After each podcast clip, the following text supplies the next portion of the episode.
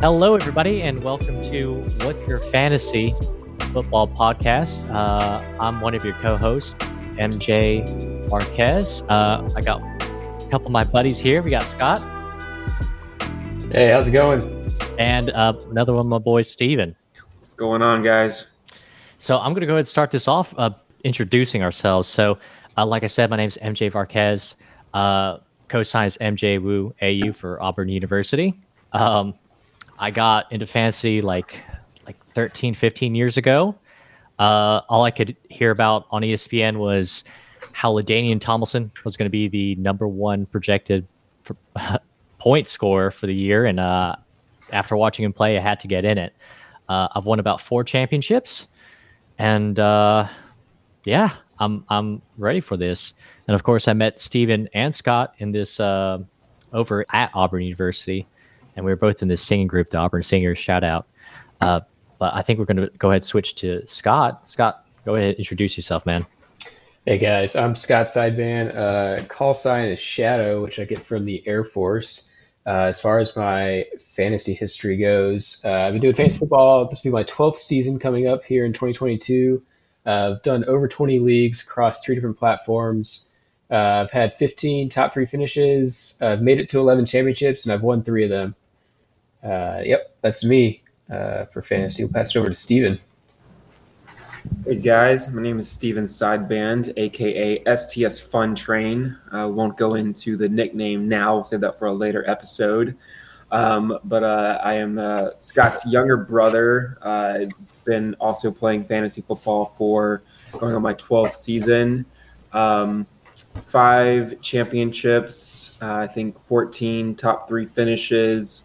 Um, and uh, just a little background: we uh, my, my first league started out with a with a league of eight, um, and that was that was the first year of my first championship. So there's a little asterisk there, um, but uh, that uh, that turned into the league that we have today that the three of us still compete in. Um, so we're going almost ten years strong um, with the ten person league.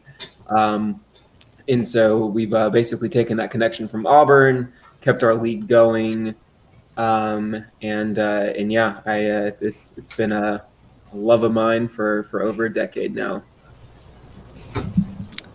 Oh yeah, and uh, I guess first thing we start out with, you guys, is uh, what what do you guys like about fantasy? I asked myself that question. I, I couldn't re- I couldn't even uh, figure out an answer myself. Actually, the whole day, this whole day. Um, so let, let's all ponder that. What what do we all like about fantasy, right? I, I mean, I, I, like I like I love the NFL. I love these guys. These guys what are the best athletes in the world, and we get to watch them uh, ball out. And I mean, I guess nothing beats nothing beats getting that call right, right? You know, when when you when you make a call on this guy like, uh, I'm not really sure, but you know what? He, he's gonna be my winner this week, and he goes out and wins me the week. Nothing beats that. For sure. Yeah, I uh, I think I think kind of simplifying it from for, for me it's it's it's a game i love games and uh, i think kind of on the flip side i think fantasy is what's grown my love for the the nfl honestly um, really did not watch much NFL uh, before getting into fantasy. Was much more on the college football side of things. Um, but uh, I, I, will say now I would uh, nine out of ten times, with the one time being Auburn, would rather watch an NFL game uh, any day of the week. And uh, I think it's uh, you know a lot of what MJ said. You get to see these guys go out and compete and you're part of the game. You, we have an investment in the game, and it uh, it makes every game interesting. When you, especially when you have you know players across multiple leagues, you usually have some stake in every single game, and it's um, yeah, it's just uh, it's it's something that you can participate in, and something that you can do with your close friends, and um, just builds bonds across the board, and uh, so fun just just everywhere. I think for me, uh, I actually come from it uh, the flip side of the coin that Steven just mentioned, uh, I actually have always been a huge fan of sports, uh, primarily football, and I was a fan of the NFL way before I started playing. mm. fantasy football, I'm a huge Dallas Cowboys fan. I'm, I'm sure we'll talk about that some more later. In fact, one of my breakouts, spoiler alert, is a Dallas Cowboy. But uh, I started following the NFL probably mid 90s and didn't start playing fantasy football until about 2010. So uh, yeah, kind of opposite of Steven. I've always been a fan of the NFL and and kind of joined the fantasy realm a little bit later. But uh, like like he said, uh, it's a great way to keep up with close friends. Um, it's a fun game to play. You know, friendly competition and uh, you know bragging rights always on the line. And and like MJ said, it's it's always awesome when you uh, you make a call on somebody that people are kind of fading and and you get it right. Oh, absolutely, absolutely. And with that, you guys, we're gonna actually gonna go ahead switch to our first little section here, our news and notes around the league. Um, I love this one, you guys, um, just because you know Aaron Rodgers, uh, just I mean, reigning MVP. Um, every time you think he's going to go down, he doesn't. Also, he owns the Chicago Bears, which unfortunately means I am owned by him also. so, yesterday, of course, the Packers rookies have been blazing up a storm, uh, specifically Romeo Doubs, right? Uh, shooting up everybody's draft boards. And that's what everyone's been talking about this offseason for Green Bay. Um, but yesterday, um, Aaron Rodgers was interviewed talking about the wide receivers, and he was actually severely uh, disappointed by them. Um, talking about how, well, he's going to take the players who are prepped and ready to go. And this morning, the rookies met with the offensive coordinators and all three quarterbacks. I mean, what do we think about this situation, Scott? Yeah, so I guess starting with Aaron Rodgers, uh, reigning two-time MVP back to back. Oh yes, years. excuse me. Excuse yeah, me. no, uh, all good. Uh, so first, let's let's start with Aaron Rodgers. Um, obviously, he just signed a big contract. He's got another four years with the Packers. He's likely going to finish out his career there. Unlike what happened to his predecessor when Rodgers came into town, you know, uh, they they cut ties with Brett Favre and uh, and Rodgers became the guy. You know, when they drafted Love, uh, was it two seasons ago? Mm-hmm. There was all this talk and hype about him, you know, being the Rodgers replacement, and uh, obviously that's that's not going to happen at least for some time now. But yeah, uh, with with that new contract and you know just with him being the two-time reigning MVP back to back, and him being Aaron Rodgers, this is clearly his offense, his show, regardless of you know the coaches, you know, they have their input and they make the final call. Oh, but yeah. like Rodgers is going to choose who he's throwing the ball to, and so I, I, would say this is more like, you know, something to keep an eye on. Um, you know, if you're looking at like a, a, a Doubs or uh, like a Lazard or a Watkins, I think you should be following the storyline closely in Green Bay, and uh, you know, whoever Rodgers is throwing out there, whatever names he's throwing out there, that's the guy you should be you know locking in on uh, as your target out of Green Bay. Steven, anything? Yeah, I mean, for me, uh, you know, I think Aaron Rodgers just likes talking, and uh, I, yeah, it's an ayahuasca, huh? I don't, I don't necessarily think there's, you know, too much to read into the situation. I think we know that he throws to who he likes and who he wants to throw to, and um, I think one thing that maybe we can maybe read into is the fact that he didn't mention specifically Allen Lazard in that uh, in that group of young receivers who's not performing. So maybe maybe a little stock up on uh, on Lazard, and um, I, I, think again with uh, not much competition apart from those young receivers, I think maybe uh, I don't know maybe I'm considering drafting Lazard one or two rounds earlier than uh, I was expecting. Okay, great. Well, Stephen, I think you have the uh, next two tidbits of news here. Yeah, so this next one, not so much news, but just uh, something uh, something to, to mention that uh, the NFL, I think, posted an Instagram uh, with uh, with Baker Mayfield, obviously in his new Carolina Panthers uniform, and um, Odell Beckham Jr. posted or commented on that post and said, "Go shine," um, and so just thought that that was funny. I don't know. You know, I, I, I want to hope. You know, I think everyone, or at least you know, everything I read is that OBJ is a good guy, and I think he's uh, really just wanting the best for his his old quarterback. Obviously, things didn't go as planned in Cleveland, and I think really uh, OBS uh, Odell Beckham Sr. was the one who led the charge of uh, of getting Odell out of Cleveland.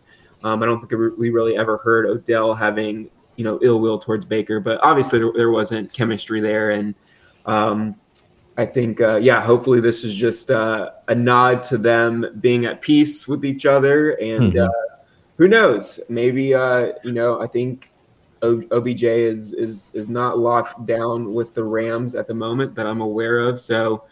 Could he end up in Carolina? Probably not. But uh, um, just uh, like I said, kind of something to uh, just just a, a nice, like I said, at least hopeful hopeful thinking that he is uh, he's just kind of uh, giving a nice little shout out to his old quarterback. I don't know if there's uh, anything there y'all want to add. Well, you know that he's being enticed to join the Buffalo Bills, right? OBJ. I did not. I did not hear that. Um, so uh, another little bit of news, I guess. Well, uh, Von Miller and Stefon Diggs have been, you know, uh, making posts here and there, uh, posting a bunch of pictures of Odell in uh, Buffalo Bills uniforms. Let's go. Yeah. So, I mean, Bills become even more stacked. How crazy would that be? Von Miller, old teammate, at least for their uh, their Super Bowl winning year. Definitely Yes, have, uh, exactly. bring him in. Bring him to Buffalo. What a Buffalo. Uh, Buffalo better watch out. They're gonna get the Miami Dolphins uh, Tom Brady treatment there. Yeah, With his draft yeah. picks. that's not that's something they don't want to do, right? Yeah. Uh, so I- the only thing I'd add uh, is I'm pulling for Baker because I've got him on my uh, new dynasty team uh, as my third string quarterback, and I, I I don't think there's any ill will between Baker and OBJ. I don't uh, I don't think OBJ is going to Carolina. Um, I, I think it was just legit. You know, hey bro, I hope I hope you do well on your new team. That's all I, I think it is. Okay, great. Uh, Steven, what you got next, man? Yeah, um, we uh, or I actually just recently uh, just heard about this comment um, by rookie Garrett Wilson of the New York Jets, but um, I think a reporter was was basically asking about the uh, the switch to Joe Flacco in practice with uh, Zach Wilson being out on injury, and uh, and, and Garrett Wilson said something along the lines of he does a good job of making the passes receiver friendly. Uh, Ouch. and I really, I really honed in on the uh, the receiver friendly part of that comment. Um, you know, I I think uh, I think that to me this was a rookie trying to be politically correct and uh, not necessarily say that Flacco throws a better ball than Zach Wilson, but uh, I think he kind of said it. Um, all that to Well, say, did you watch some of that preseason game?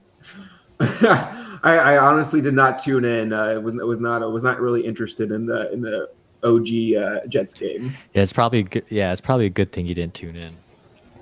But I know uh, obviously Wilson went down. Um, Zach Wilson, that is, Mm-hmm. and uh, you know all that to say, I don't I don't think there's uh, too much to to read into here. I think you know could Flacco be a viable starting quarterback? Uh, maybe yes in the uh, in the NFL for a temporary time. I don't think for fantasy purposes um, there's going to be any big uh, you know changes with with how we're ranking Wilson, um, and we're definitely not going to. I don't think consider ranking Flacco even as a as a streaming option. Um, but uh, but again, more so just uh, something something funny. And uh, again, I think Wilson just just trying to to say the right thing, but accidentally maybe uh, nicking his quarterback a little bit. Yeah. Yeah, I, would add, uh, I don't think Garrett Wilson is probably wrong in this situation. I mean, Joe Flacco is a veteran quarterback in the NFL. He's been around for a long time. He's in the probably twilight hours of his career. Uh, who knows? This could be it. Uh, he's won a Super Bowl in the past. Like, you know, he has been a good quarterback and Mhm. he could carry a football team. Uh, do I think the Jets are going places with Joe Flacco? No, but I also don't think they're going places with Zach Wilson. I think the one thing that Zach Wilson might give them a little upside on uh, is probably rushing capability. But even then, Zach Wilson is going to be primarily a pocket passer. So Uh, before we move on for this, I mean, Scott, do you think they're even going to let him run after tearing his, his meniscus? I, I I think they have to if they want to compete. Like they're they're not going to be a competitive football team unless Zach Wilson uses his legs. Yeah, and uh, yeah, good points. Um, all right, everybody. Uh, well, we're going to move on to our first big segment uh, of the podcast. It is some of our breakout stars, projected breakout stars for this season, um, which I'm really excited about. Uh, our first big segment of our first episode of our podcast. So uh, we're actually going to go ahead swing this back over to Scott. And then Yeah. um, I'm going to let Steven take reign of this. Yeah. So uh, so yeah, we'll kind of just uh, I think uh, Scott and uh, MJ both have their uh, their breakout QB, wide receiver, and running back. So we'll uh, just take it position by position, um, see what each each each has to say, and uh, just uh, talk about what the potential is for these guys. So Scott, who uh, who is your breakout quarterback? Yeah, Steve. So my breakout quarterback for this year is Trevor Lawrence. Uh, so who is he? He's the second year quarterback for the Jaguars. Uh, let me give you some 2021 stats here. Uh, he was 27th in passing touchdowns, 17th in passing yards, 25th in deep ball completion, and 8th in rushing yards uh, across all quarterbacks. Hmm. So there is a lot of room for improvement, and I think it's going to happen this year. Uh, so just a, little further deep dive into Trevor Lawrence. Uh, he played at Clemson. Uh, for those that didn't know, uh, he was a champion as a freshman. It, it took his team to the Natty, uh, and he was a 2020 Heisman finalist. Um, the other thing I'd like to point out here is uh, the second year quarterback. Uh, there has been a trend uh, that goes back into uh, to about two, 20, 2017 uh, of second year quarterbacks crushing it. Um, so in 2017, you had Carson Wentz. Uh, in 2018, you had Patrick Mahomes. In 2019, Lamar Okay. Jackson. In 2020, Kyler Murray. And last year in 2021, you had Joe Burrow. Uh, and to a, a little uh, lesser extent, you had um, Jalen Hurts, uh, but he it's kind of a different situation there with him only playing four games in his in his rookie year. You next you get a full rookie season. Mhm. Um, but all of those quarterbacks I just mentioned had a way more productive year two uh, in the NFL and in fantasy compared to their rookie campaigns. Uh, and the last thing I like to hit on here for, for Trevor Lawrence is he's got new coach and he's got some new teammates. Uh, so thank God the Urban Meyer era is over. We don't have to worry about him going to bars and hitting on girls that aren't his wife. Uh, yeah, mess. and uh, with with uh, with the new coach, they brought in some new weapons for Trevor Lawrence. Uh, he's got Christian Kirk now, Zay Jones, and Evan Engram uh, to throw to, uh, joining Marvin Jones. Uh, and then I will touch on this in a little bit. Uh, he has a healthy ETN. Travis Etienne, running back, is is now healthy, and so I think that's going to help Trevor Lawrence's stock. And end this by uh, giving my bold prediction that Trevor Lawrence finishes as a top eight quarterback in fantasy this season. Well, I'm going to go ahead and uh, and stop you there. And I think this is a, a great time for our, our first side bet of the podcast. Um, I do. I, I will say. I think great great points across the board. Um, I think we all know the talent that uh, that Trevor Lawrence has. Number one draft pick. Um, you know, championships at Clemson. Um, or sorry, what championship was it? Two. Yeah, he, he went, he went he went to multiple championships, but he only won one. Right, right. So, so obviously the talent's there. We know the potential's there. Uh, agreed. The noise is gone with Urban Meyer. Um, he's got his college teammate Travis Etienne in the backfield, healthy. Got some new weapons at wide receiver. I, I, I think, um, think top eight is a is certainly a bold prediction. So, I, uh, I, I would like to to bet that he finishes outside the, I'll say top eleven. Um, so I think maybe uh, maybe we can just meet in the middle and and say that he uh, I'll say he finishes outside the top ten. You say he finishes inside the top ten, and uh, we'll uh, we'll mark that down as the first side bet of the year. Cool. First side bet.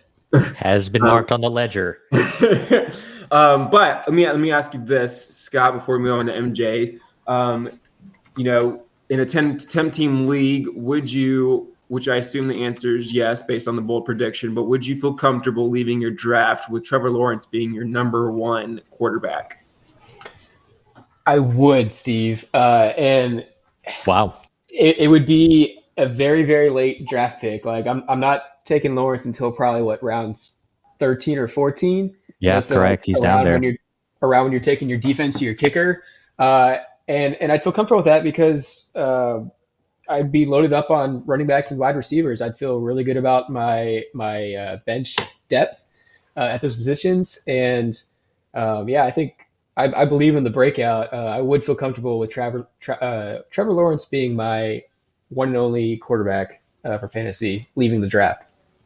All right, yeah, the ceiling's definitely there, or it's, it's at least the ceiling's unknown and uh, and yeah, we will uh, we'll see what T Law can do this year. MJ, who you got as your breakout quarterback for 2022?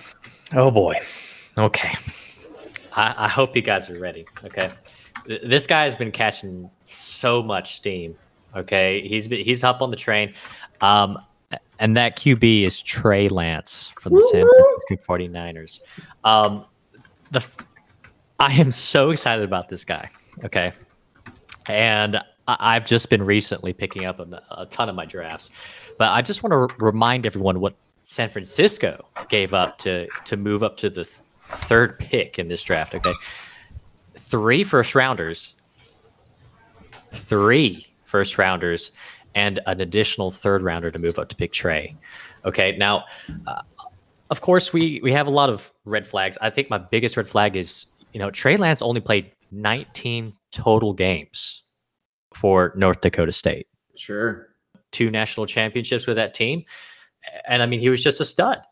And one of the reasons why I'm so excited that, you know, one, of course, of Kyle Shanahan, the coach of, of the 49ers, is RG3's rookie of the year. There it is. Was amazing. Of course, I drafted him. Okay. and, and then, of course, he decided from what I've researched, he decided he didn't want to run the Shanahan office and that offense, and that it just turned to crap. I mean, followed by Kirk Cousins. Um, then, of course, he went over to Cleveland. They got Manziel, Brian Hoyer. It started out hot, not looking so well in the middle. But then, of course, as everyone knows, he moved on to Atlanta, where he coached Matty Ice uh, to be the MVP in 2016. And of course, the Falcons won the FC championship and were winning the first three quarters of the Super Bowl that year. Um, then moved on to San Fran. And of course, he's been able to work with a myriad of quarterbacks, Garoppolo most recently, who just couldn't really get done due to all those injuries. And so the thing that Shanahan does well, okay, is that he he does he puts his quarterbacks in positions to succeed, right? He, he gets them these easy passes, he dump offs. Um, he, they have all these uh, weapons that they can they can use for the quarterback to succeed, and that's what is so special about Trey Lance in San, the San Francisco Bay. George Kittle, Deebo Samuel, Bra- Brandon Aiyuk. I mean, the guy has the leg up on Garoppolo, of course, you know, pun intended, legs up. Uh, he can run and he can throw outside of the numbers. I mean, that, what what Garoppolo couldn't do.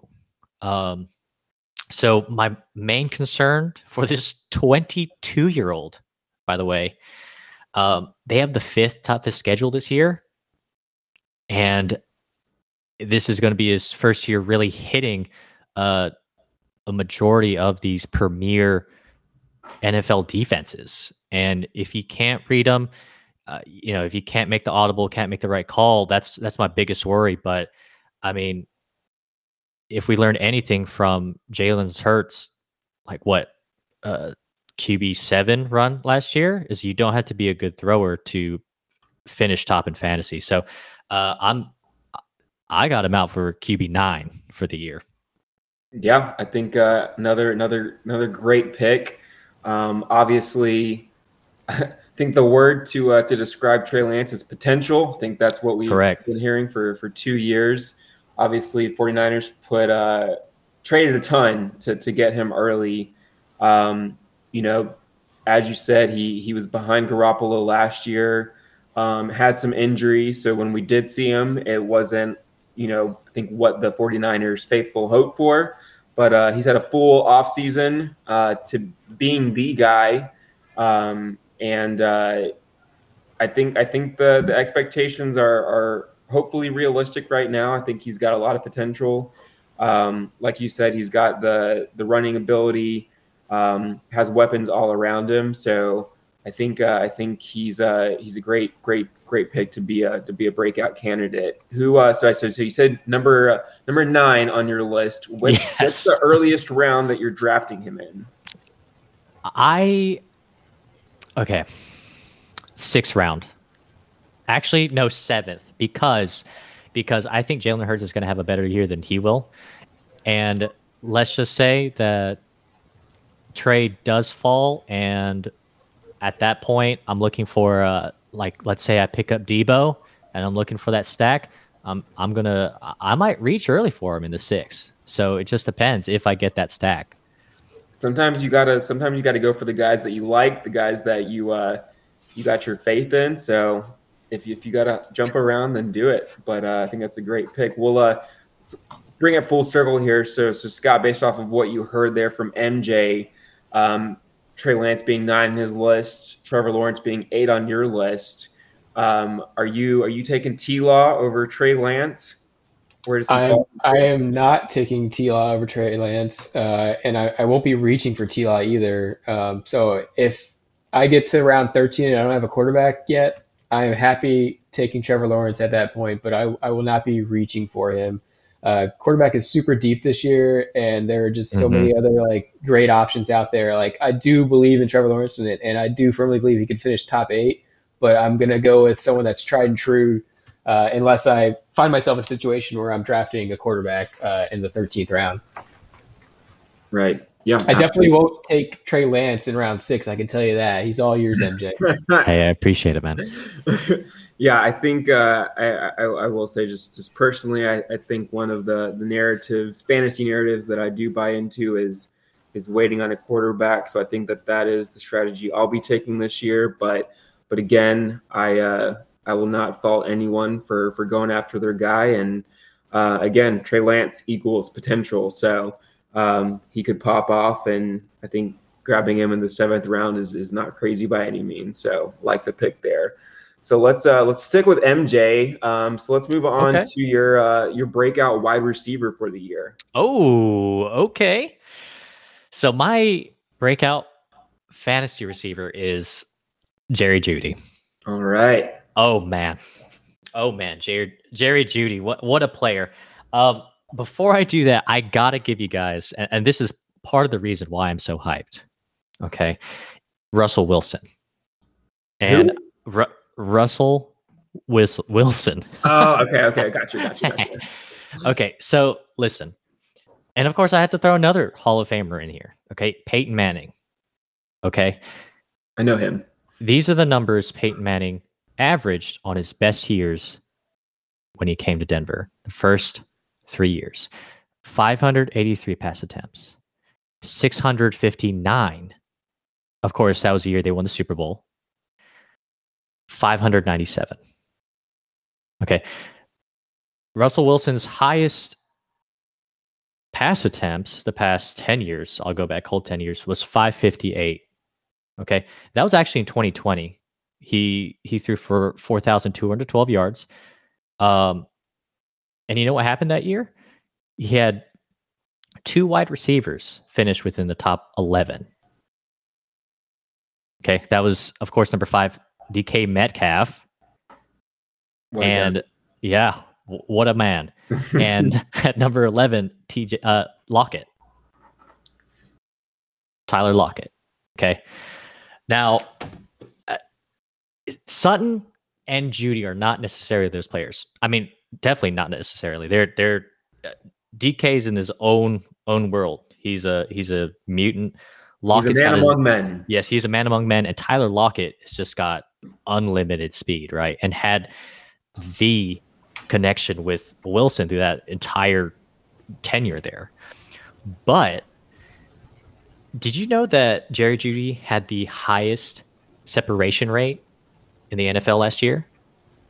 Okay. And, and not only does he have the strong draft capital, first rounder, um, but he saw 20 per, 21% targets per route run. Okay. And that's only done by, well, it's a pretty, pretty good list. Um, Rueben Randle, Justin Blackmon, Julio Jones, Jordan Matthews, Amari Cooper, Sammy Watkins, Brandin Cooks, Devin Funchess, Michael Thomas, Curtis Samuel, Hollywood Brown, and of course, Courtland Sutton. Okay, so not all those guys are hits, but a lot of those names there are some high flyers, right? Okay.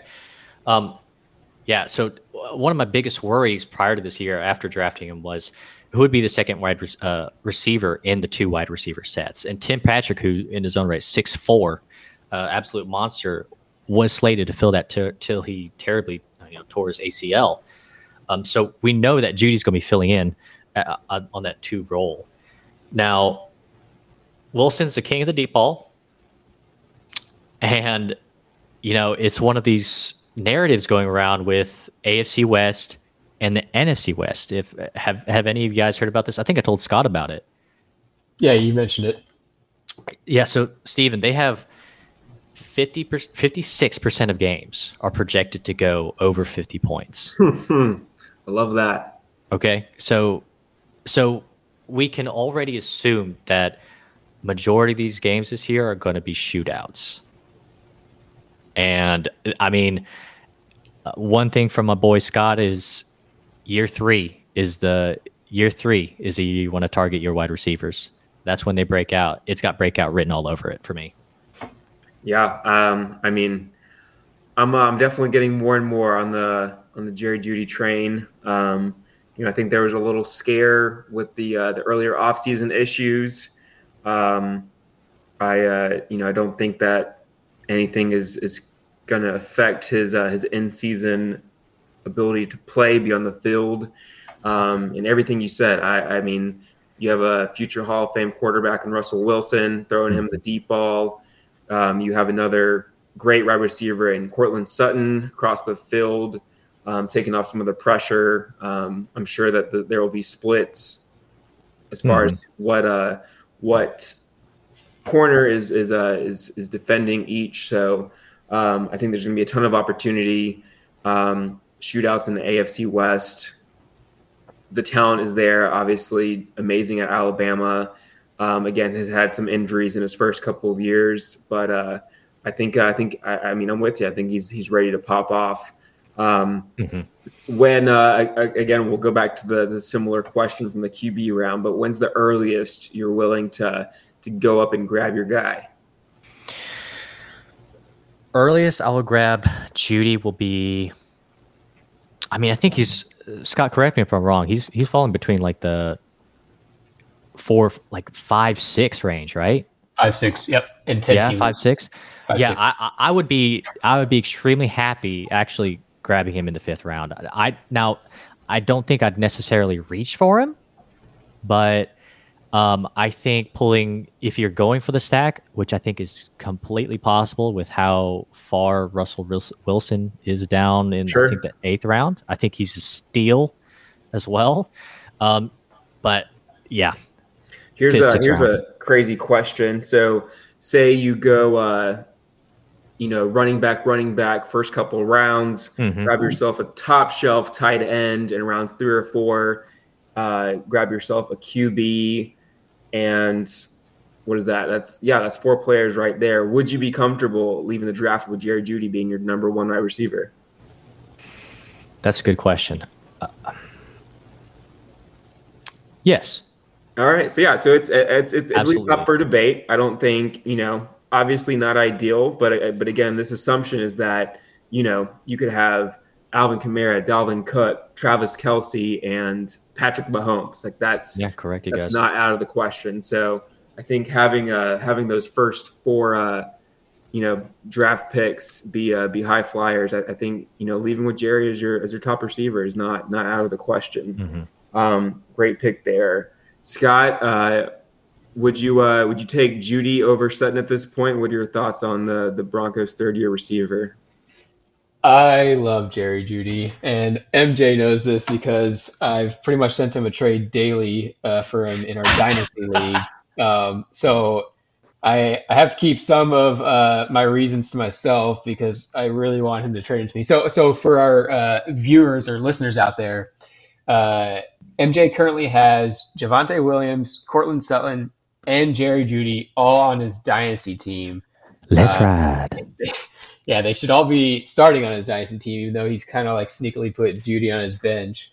Uh, I so we'll, we might get into this in a future podcast, but uh, I wrote a 17 page fantasy football article, uh, basically 101 rules, uh, do's and don'ts, how to uh, how to win a fantasy football championship. And one of my rules is uh, be careful which positions you stack uh, from the same team, and and like limiting the amount of players you have from the same team. So I personally would not have three players from the same team in my starting lineup, and I MJ loves his Broncos, but I think uh, he really wants to trade one of them, and, and I'm, I'm hoping he trades Jeudy because I want Jeudy.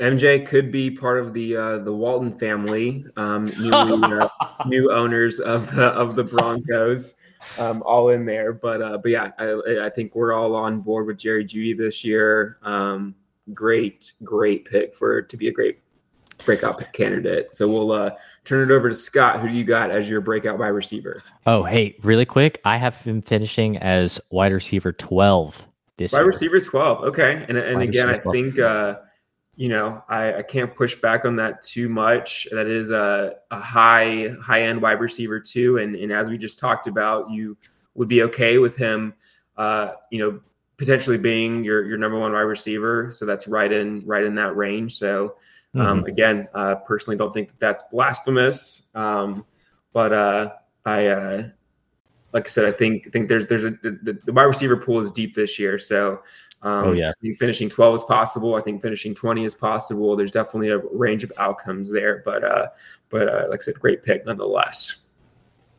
Scott, who do you got? So I also picked a third year wide receiver, uh, and we'll just hit on that for a second. So one of those 101 rules I have, uh, rule number 33 is third year wide receiver trend. Uh, it's a thing. It's been a thing for years. In the oh yeah, baby. Uh, lately, we've had some rookies and second years really break out, but the third year is when you see wide receivers dominate the league. Um, and I, I'm trying to get as many third year wide receivers as possible this year and every year moving forward. Uh, and my third year uh, breakout wide receiver. A little bit of low hanging fruit here, but it's CeeDee Lamb. And I, I think he's going to break out even more than he already has done so so far. So I'll give you some 2021 stats. Uh, this is wide receivers only, so not all pass catchers, just wide receivers. He was 20th in receptions, 22nd in targets, 14th in yards, tied 18th overall in touchdowns uh, with six. Uh, some background if those didn't know, he went to Oklahoma. Uh, he ranks first in Oklahoma history in catches of 40 plus yards, as well as games of 160 plus receiving yards. He holds those two records uh, at the university. Uh, but the biggest reason I think CeeDee Lamb is going to break out, break out, uh, is the vacated target share on the Cowboys. So last year, even with the teammates he had, Lamb led all Cowboys with 120 targets. Uh, but now Amari Cooper is in Cleveland. Amari Cooper had 103 targets in 2021. Michael Gallup, he's currently injured and projected to be out six to 10 weeks. He had 62 targets. Uh, so we don't even have to look at that because Michael Gallup is coming back, but you could probably shave off half of those targets and call those available targets. Uh, Cedric Wilson, now in Miami, had 61 targets last year. Blake Jarwin, who's now a free agent tight end, had 18. And Malik Turner, who's now in San Francisco, had 16. So, not counting the Michael Gallup targets, there's 198 additional targets up for grabs in Dallas. I know uh, they got James Washington, but he's now hurt. Uh, you've got uh, the tight end Schultz, who kind of broke out uh, on his own last year. Um, but I, Lamb is going to be the guy that is, is he's going to eat in the Dallas offense this year. Uh, I would not put 150 targets out of the realm of possibility. Uh, and my bold prediction is that Lamb finishes the season as a top five wide receiver in fantasy. All right, just throwing out the bold predictions left and right. Um, I want to raise the Homer Cowboy fan alarm, but I uh, I love CeeDee Lamb as well. So uh, I'm not gonna hold the Cowboys fandom against you there. Um, love the talent. Obviously, I think uh, disappointing end to the season last year. I think he kind of uh, was quiet in the playoffs and uh, didn't finish as strongly as everyone hoped. But um, it's uh, it's open season for CeeDee Lamb in Dallas this year, as Scott said. Uh, the Amari Cooper's gone, uh, Gallup's injured. Um, I think he's, uh, he's he's going to be Dak's guy. Now I, he I know he's going to be Dak's guy, and um, I uh, I would love to get some CeeDee Lamb stock for sure to have him on my team. Um, so finishing as a top five wide receiver, Scott. Obviously, don't think there's any question that you'd be okay with him being your number one wide receiver. Um, would you be comfortable drafting CeeDee Lamb in the first round if you had a late pick? So in a 10 team league, I think it's still a bit of a reach. In a 12 team, if I'm on the turn, yeah, I'd take him with my 12th hmm. pick. Uh, in a, in a 10 team, no, though. I, I, think he's high second round. Yep, I think I think that's fair. I yeah, think I agree.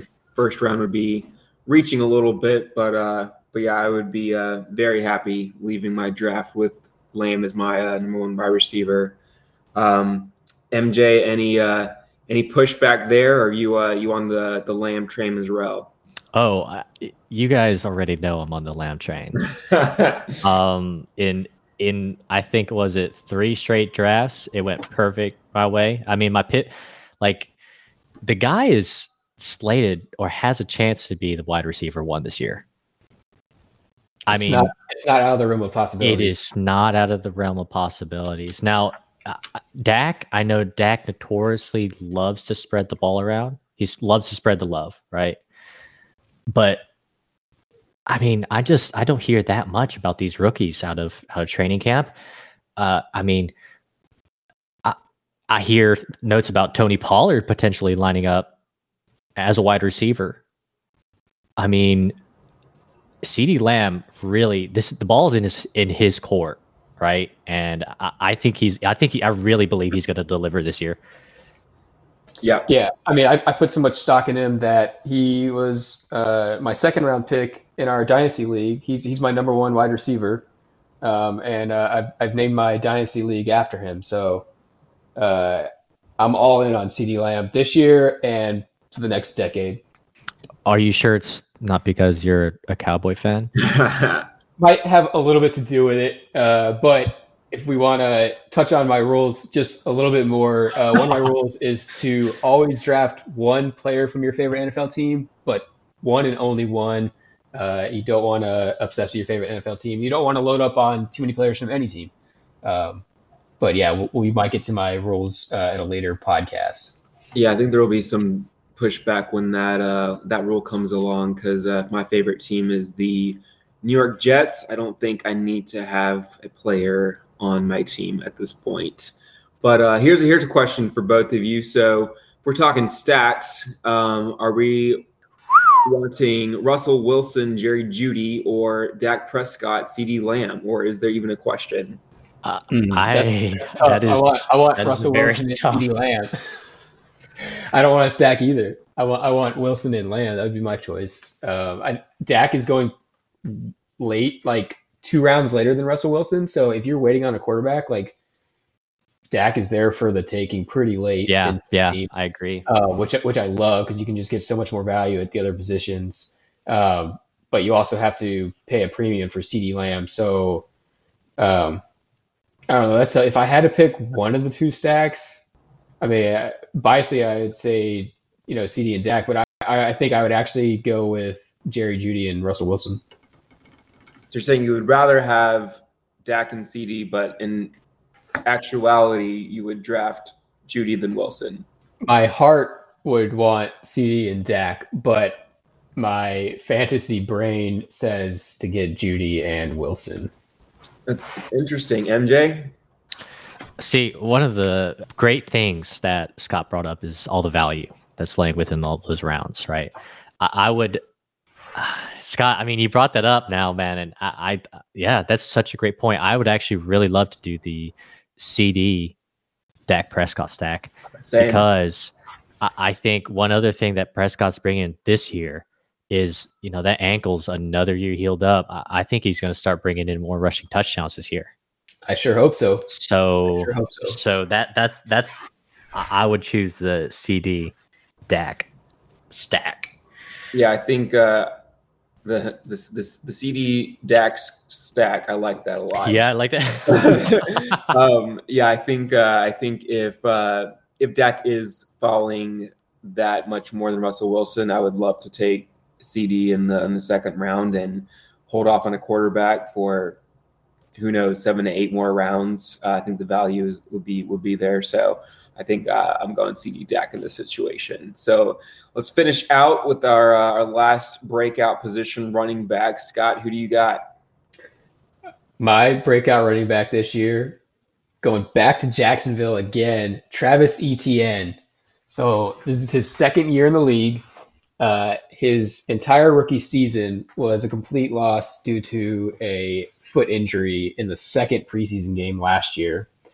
Uh, so we didn't actually get to see him play in a real NFL season, but we don't need to. I'm about to get to his college stats in a second, but uh, just basically uh, age and stature stats. He's 23 years old, five foot 10, 215 pounds. So pretty much everything you're looking for in a running back, uh, both age and height and weight wise. Uh, so let's talk about his college career because this is what we know about him. First off, he played with Trevor Lawrence for two years, so the rapport is already there with his NFL quarterback. Uh, this is another one of my 101 rules. Uh, it's rule number 31. Um, without going into too much detail, essentially target players that have prior rapport, uh, whether it's quarterback, running back, or uh, predominantly quarterback, wide receivers. Um, but we'll get to that hopefully a later episode. For rushing in college, ETN holds the ACC records for rushing yards, yards from scrimmage, and touchdowns. He's one of two players to score at least 13 rushing touchdowns in four different seasons in FBS history. He's one of two players in, the, in the entire history of the FBS. Uh, he holds a tied record of six rushing touchdowns in the college football playoff with, you're going to like these two names, Ezekiel Elliott and Derrick Henry. So oh like those Man. two, two huge, you know, fantasy running backs. Uh, but it's not just about his rushing. He can catch. He's going to be a PPR and a half point PPR monster. Uh, in his senior season alone, he was the only running back in the entire FBS with over 500 receiving yards. Uh, and to cap all those wonderful college stats off, uh, he's also the all-time ACC points leader with 468 total points. Uh, he's the only non-kicker in the top 13 of that list. Wow. Uh, so yeah, dude should be a fantasy beast, and the breakout's going to start this year. The only thing that people can kind of be raising a flag on, and I get it, uh, are the James Robinson concerns. So James Robinson, uh, he's an undrafted free agent, came in, basically took over the Leonard Fournette role. Uh, Leonard Fournette and the Jaguars kind of had a falling out a few years ago. Uh, Fournette's now, you know, kicking butt with with the Buccaneers, uh, and James Robinson's been the guy the last two years. Um, and he's had two pretty solid years of NFL production. Uh, he's similar height and weight to ETN, uh, but he also suffered a injury, his left Achilles. Uh, but his injury occurred much later in the year. It was December of 2021, and so he's had a lot less time to recover from this injury.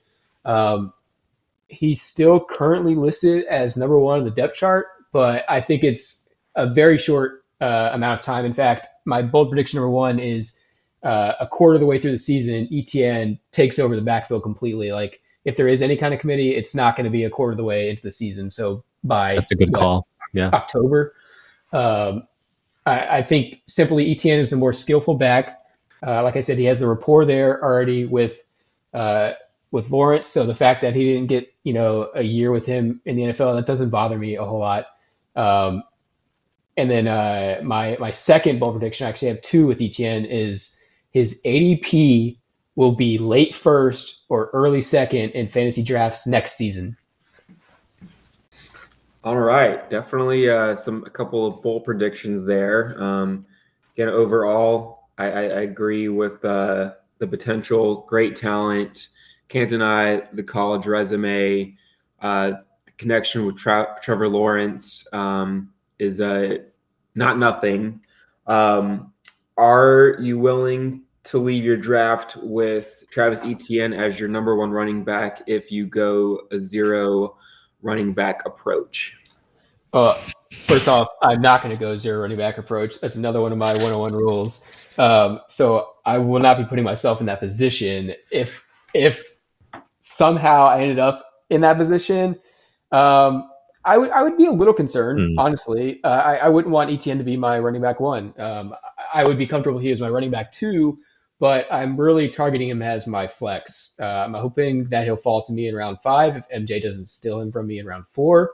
Hmm. Um, and uh, yeah, I'm hoping that he is my flex this year.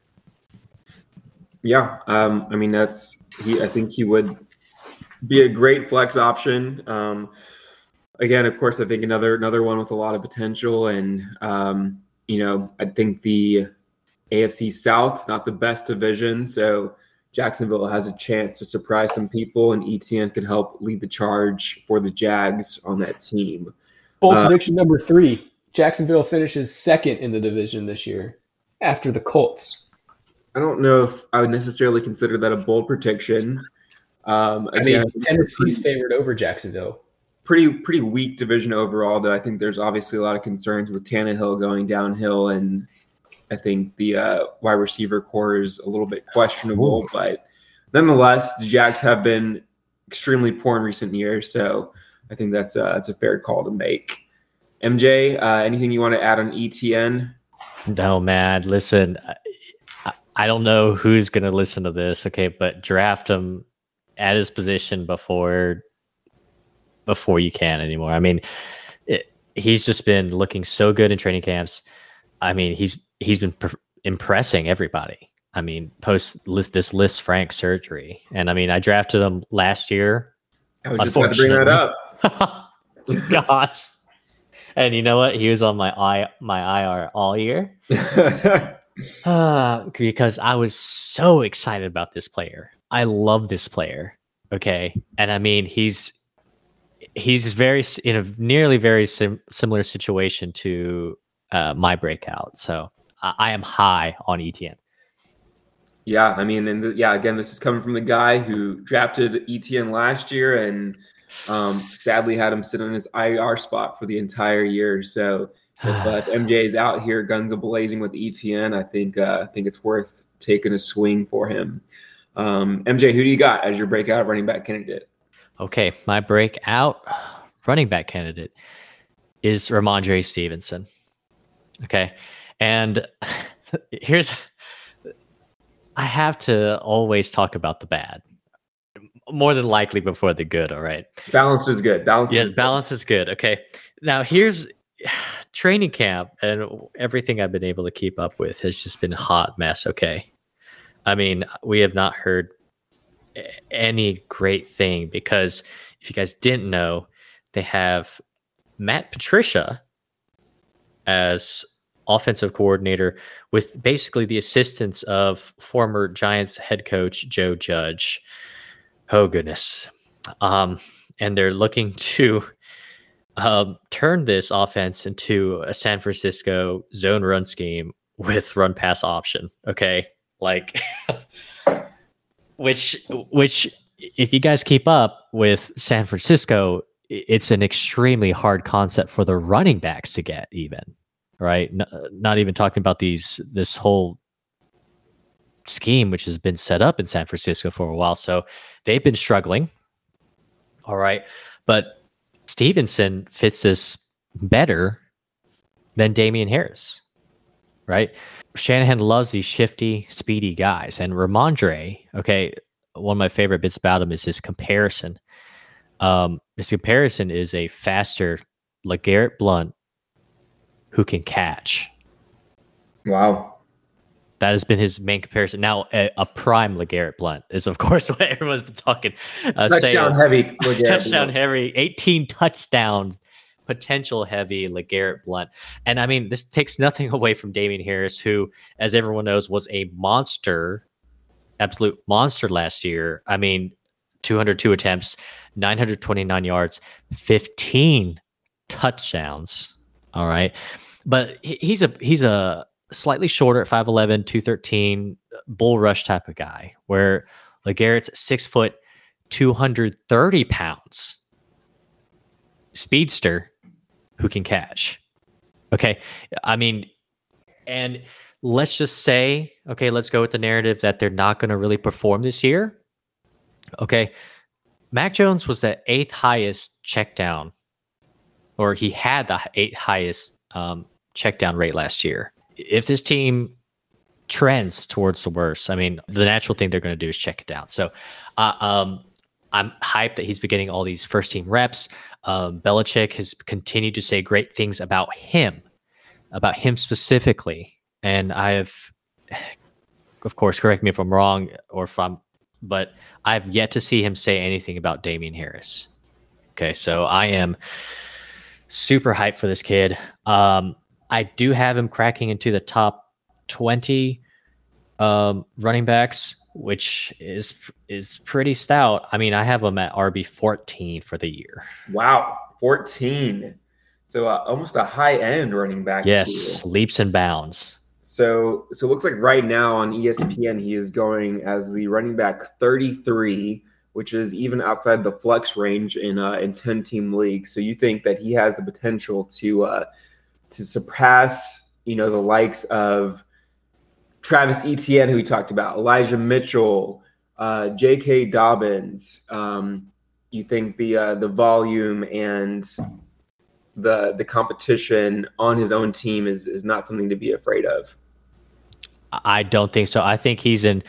He's basically nearing the prime of his health. You know, in terms of running back years.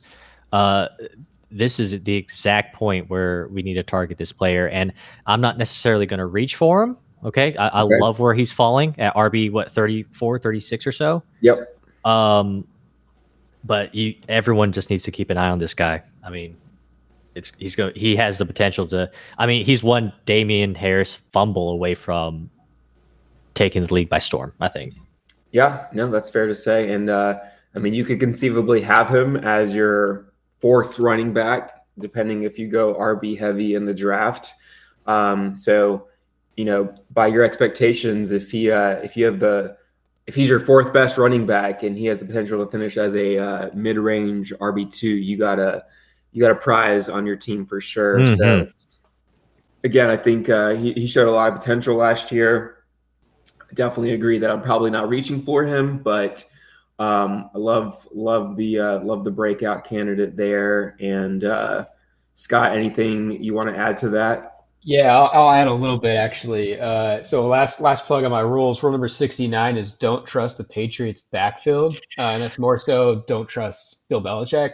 Very true. Uh, and that's that's because I got burned by uh, was it uh, Stevan Ridley like six or seven years ago. I drafted him. I, way too early and just got burned because uh, I think it ended up turning into a running back by committee. But uh, pretty much since then, I've just avoided the Patriots backfield. However, I 100% agree with everything that MJ just said. All the positive highlights of Rhamondre Stevenson. Um, dude is a great player. Uh, and the Patriots are trying to sell Damien Harris. They're almost trying to push Harris out the door.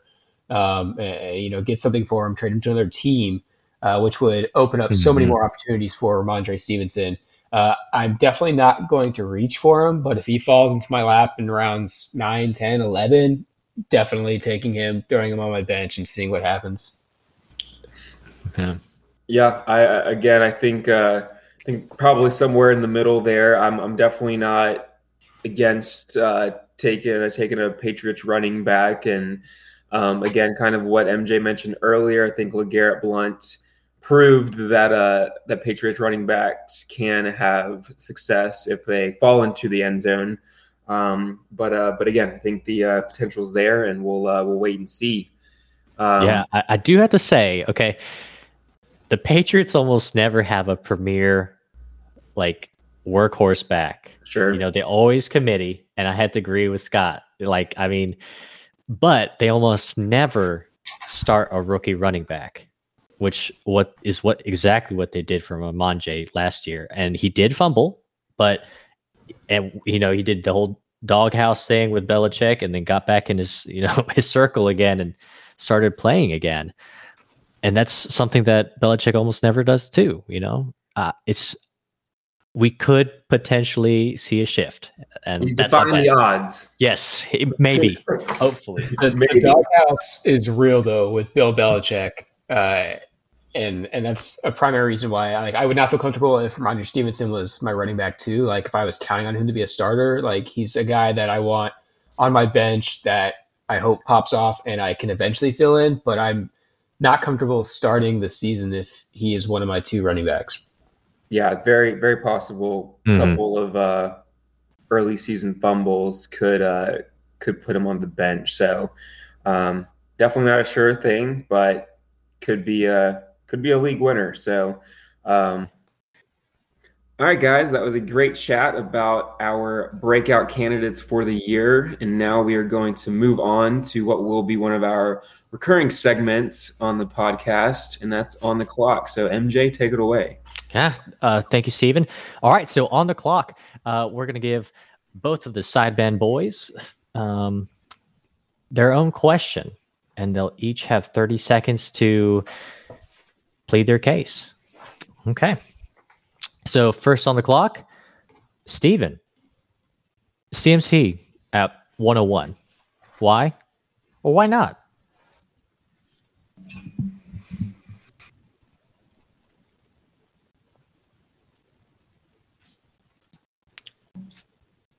Sorry, Stephen, you're muted.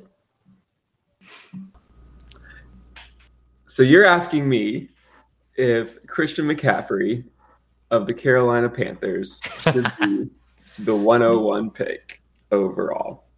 Mm-hmm. My answer is no. Okay. Reason, Jonathan Taylor. And that's where I'll leave that. Wow. With plenty of time left on the clock. Um, I agree. I mean, I think Jonathan Taylor is going to be massive this year. Um, I mean, he's just a tank. Uh, Scott, anything to say? Um, I agree with Steven that CMC should not be the 1.01, should be Jonathan Taylor. Uh, and uh, I, I would venture to say that CMC should be the 1.02 or 1.03 either. Hmm. Okay. Now we're going to shift over to Scott here. Uh, Scott, Cooper Kupp, Can he do it again? Do I think Cooper Kupp will be the wide receiver one again this year? I don't. Since Antonio Brown did it four years in a row, there hasn't been a repeat wide receiver one uh, since 2016, I believe it was. Mm-hmm. Uh, I think Cooper Kupp will be great again this year, but he's due for regression. Uh, he had a year that was better than like most fantasy wide receiver years ever, um, and I, it's just it's unrepeatable. I think this year's wide receiver one will be Justin Jefferson, uh, and that's who I'm targeting uh, as the wide receiver one off the board. Time. All right, great, great points all around. Uh, Steven, you got anything to add to that? You pretty happy with that? Yeah, I mean, if uh, if you uh, had to ask me yes or no, I would say no, just based off of an odds game. But uh, it also would not surprise me at all to finish as the wide receiver one overall. Uh, as the odds game, huh? All right, great. Well, uh, we're about to shift here into our final uh, segment here, and uh, Scott's going to lead that. Scott, let's hit it. Yeah, so this is going to be another one of our recurring segments, and it's called Mary, Filled or Kill MFK Uh, and essentially, what we're doing is we are throwing out three players uh, that could be close together in ADP, they could be far apart, whatever. It's just three players that we're each going to pick, and then the other two are going to debate uh, which one they would marry. So you're so in love with this player that the other two aren't even in your mind. Uh, the second player would be the one that you would field field trades for, um, a player that, that you would trade to another team. Uh, and then the last kill, we're not actually promoting killing fantasy players here. Just uh, you of the of the three, he's the least that you would least like to hold on to. Um, so with that, uh, my MFK for tonight for MJ and Steven is of these three running backs, which one would you marry, which one would you field, and which one would you kill? And they are Travis Etienne, Cam Akers, and J.K. Dobbins. Hmm. Yeah, that's a tough one. You know, Um, e- each all three of these players have had a history of injury. Not that, uh, yeah, this is uh, the Mary part of this one. I think is harder than anything. Um, uh, I'll uh, I'll take it first, um, without thinking too far into it. I'm gonna marry Travis Etienne. I'm going to field Cam Akers, and I'm going to kill J.K. Dobbins again. Um, not no uh, no actual threat or uh, true uh, killing there. This is simply a game. Uh, um, but uh, quick reasoning: just uh, Travis Etienne. Everything says that he's fully healthy, ready to go. Um, I think he's gonna take the rock and uh, and, and kill it. Honestly, I, I guess poor choice of words, um, but uh, I would, uh, yeah, I, I, I'm I'm ready to stick with him for the long haul. Um, Cam Akers, uh, I'm willing to field a trade for him because I think he's on the team. Uh, you know, I think either first or second uh, best odds in the NFC to make it to the NFC Championship. oh yeah. Um, so uh, I'm uh, I'm there on the Rams train, and uh, and Cam Akers obviously has the talent. Um, J.K. Dobbins, I I, I, I love the player. Um, I, I think I worry most about his injury history more than the other two. Um, again, Cam Akers at least came back near the end of last year. Uh, so again, I, I think this just comes down to availability. Uh, Dobbins, I, I just feel like he's the the least likely to be available um, on a team where there's also the best running quarterback in the league. So that's uh, those are my choices.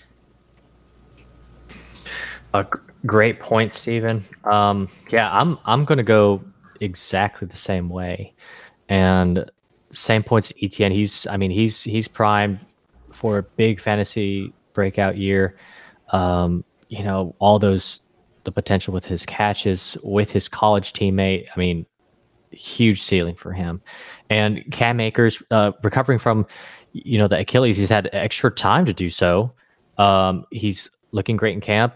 Um, I know that Sean McVay's been making comments about splitting the workload, but I, I think Cam Akers just has the ability to take over that backfield. Um, and Dobbins, you know, I, I know it takes upwards of like a year to really get that player to 100% again, uh, especially after that, uh, after a knee injury. Um, so yeah, I'm I'm definitely going to be killing Dobbins. Cool. Uh, I guess we'll pass it on to Steven for his choices now. Steve O. So I'm gonna throw out three wide receivers. Um, so MFK to first MJ. Your options are Jaylen Waddle, AJ Brown, Terry McLaurin. Oh man.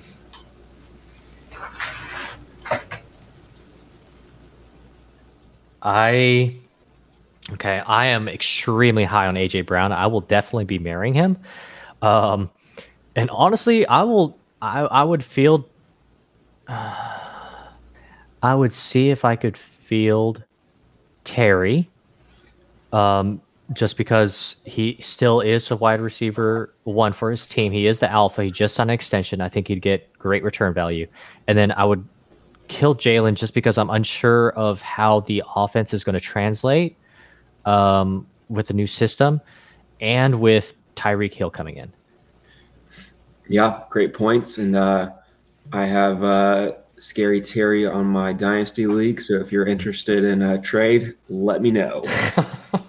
Scott will uh, turn the same options over to you. We got Waddle, AJ Brown, and Terry McLaurin.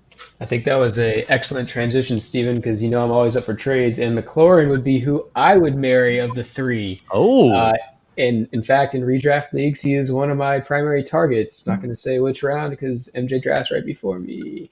Uh, but McLaurin is my Mary. Um, he is a stud. Fourth round. Crushed it with. Uh, he's crushed it with really poor quarterbacks. Uh, and now he has Carson Wentz, who's not a great quarterback, but he's the best quarterback he's ever had. And uh, I think he's due for a really, really good year. Um, uh, on the on the Washington roster. Uh, I would trade or field trades uh, for AJ Brown. Um, I think he's going to be obviously the wide receiver one for Philadelphia. Uh, I think there's going to be some competition there with DeVonta Smith and uh, with Dallas Goedert, um, and also I think they're going to be a run first offense, primarily with Jalen Hurts doing a lot of the running. Um, mm-hmm.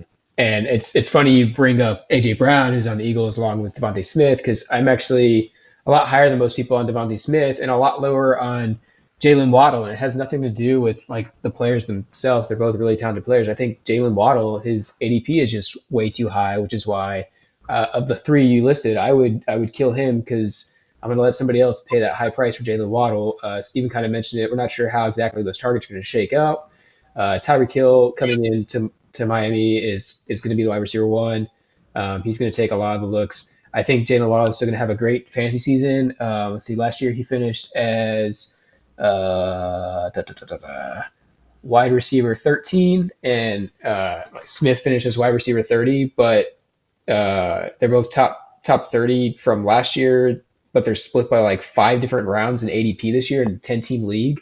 Um, I, I would rather let somebody else take Waddle too early, and uh, I'll, I'll, take take Smith a little higher than his current ADP. Um, and so yeah, that's that's why I would kill Waddle of the three. Man, so we are out here digging graves for poor Jaylen. I uh, I think uh, I think we all agree that Waddle's a great player, extremely talented, speed demon, um, and uh, I think we'd all love to have him on our real NFL teams, but mm-hmm. I think mm-hmm. just based on the options, um, and I'm with you guys. I agree that that he's probably the one that that, uh, that I'm letting go to. So, uh, MJ, what you got for us? Well, real quick, Steve, I'm curious because MJ and I split on the McLaurin, uh, AJ Brown. Which one would you marry? Which one would you field? Um, you know, marriage is supposedly for life. Um, mm, very but, true. And uh, I, I got to think in terms of fantasy. And right now, I would uh, marry AJ Brown, um, and that's that's purely due to the team. I think the Eagles have a chance to top the boys in the NFC East. Cool. Um, and I think that uh, Jalen. Watch your mouth with that language. I think uh, I think Jalen's got a chance to to really improve this year, and you know targets are, are going to be taken away with DeVonta Smith and Dallas Goedert, but that also means that there's uh, less people to cover AJ Brown and uh, um, I mean they're two different players, Brown and Smith. Brown is you know he's close to a to a Metcalf as far as being a, a man among men, mm-hmm. and uh, yeah, I think uh, again I I love Terry McLaurin, got him on my dynasty team, but uh, but yeah, I would uh, I would marry uh, marry Brown of the two right now. Cool. Okay, you guys, you guys gave great players, and I I couldn't do that to you guys. okay.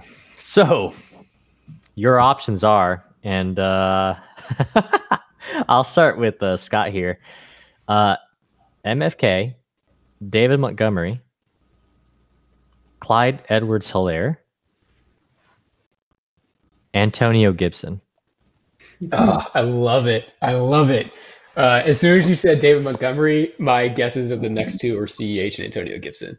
So uh, I think I am fairly close to the order you mentioned him in. Uh, I think I think I would definitely marry David Montgomery. Um, I know Khalil Herbert has made some noise in training camp, and um, he he's a beast in and of his in and of his own self. Um, mm-hmm.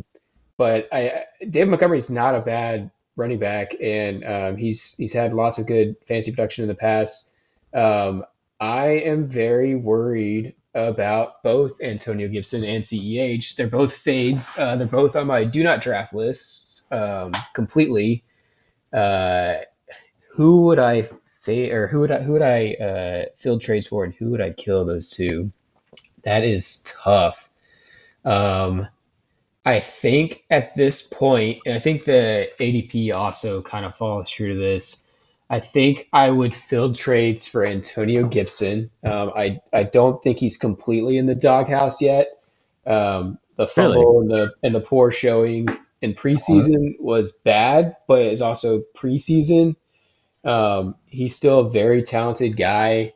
Um, obviously, with J.D. McKissic there, he's he's gonna not get a whole lot of third down work, and and the worry is that um, Robinson's going to take goal line work, so that definitely takes a lot away his his fantasy uh, production. Um, but I, I got to kill Ceh. Not only did he burn me really bad last year, but um, there are a lot of uh, mouths to feed in that Kansas City offense, and I I think he's way down the list of potential starters to get fed. Um, and then the backfield is crowded too. You know, you have Ronald Jones there who could be on the cusp of even making the team. Um, if he does make it, he'll probably be CEH's number two. But then they also have Jerick McKinnon to do 3rd mm-hmm. down back roll, and then um, uh, the rookie Pacheco is that how you say his name?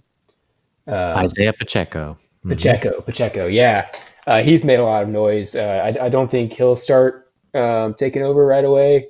Uh, but uh, I think it could only be a matter of time. Um, I think this is CEH's last chance, and uh, I, I don't think he's going to take advantage of it. Um, so he would be my kill of those three.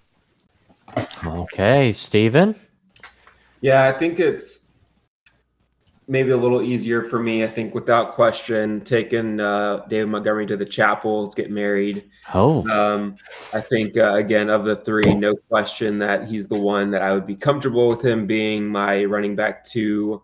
Um, I think it's again, I'm definitely by no means all in on David Montgomery, but I think as a general rule, the fantasy community may be a little down on him. I get the concerns with Khalil Herbert, but uh, I, I, think Montgomery has still shown that he can be a more than serviceable running back starter. So uh, marrying him, um, I'm going to field Clyde Edwards-Helaire, CEH. Um, okay. And I'll start first with the reason for my killing Antonio Gibson. Um, talk about a, a, for one, a crowded backfield. I, I don't think the Chiefs, there's near as much competition as there is with Washington. I think J.D. McKissic is a proven um, pass passing running pass catching running back. Um, almost left for Buffalo, but Washington paid him to stay. So they're going to get him involved. He's going to be part of the offense, a big part of the offense. Mm-hmm. And then mm-hmm. you got Brian Robinson that's that's shown that he can be a good player um, in the in the offseason. He's going to take everything um, or a lot of the sorry, a lot of the the running away from Antonio Gibson. And most importantly, Antonio Gibson is practicing with the special teams. And running back ones don't do that. So uh, that's I, I, can't think of a bigger red flag than uh, a running back uh, practicing with the uh, the special team. So uh, that's my reason for killing Gibson. Um, and that's really, I mean, CEH don't have too much love for him, um, but uh, I think at least I, I personally don't. I, I, don't think Rojo is anything to worry as far as running back competition goes. Um, Jerick McKinnon, I think he's he's got some talent there, and he's going to be the competition if any with CEH. Um, but uh, at the end of the day, I think we're going to see Edwards-Helaire on the field more than Gibson. So that is my reason for the order.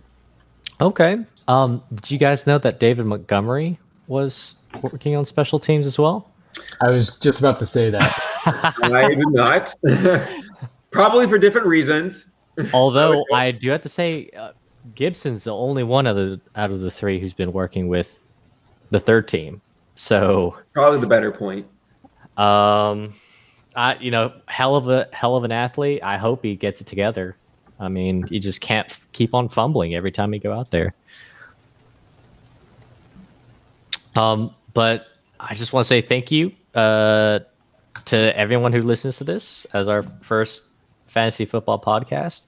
Um, do you, Scott, Steven, you guys have any anything you want to say? And yeah, like MJ said, uh, yeah, thanks, thanks to the listeners. Um, we hope this gets out there and this becomes a recurring thing. Um, yeah, let's do this. Yeah, uh, of course, want to thank our sponsors. Um, just kidding, we don't have any yet, but. Uh, but yeah, we're uh, looking forward to continuing this podcast. We all love fantasy, and we want um, everyone to uh, to be part of this ride with us. So looking forward to uh, the upcoming weeks and months. All right, everybody. Uh, thanks for listening to What's Your Fantasy podcast. Uh, my name is MJ, Scott, Shadow, Steven, STS Fun Train, and we'll see you guys next time.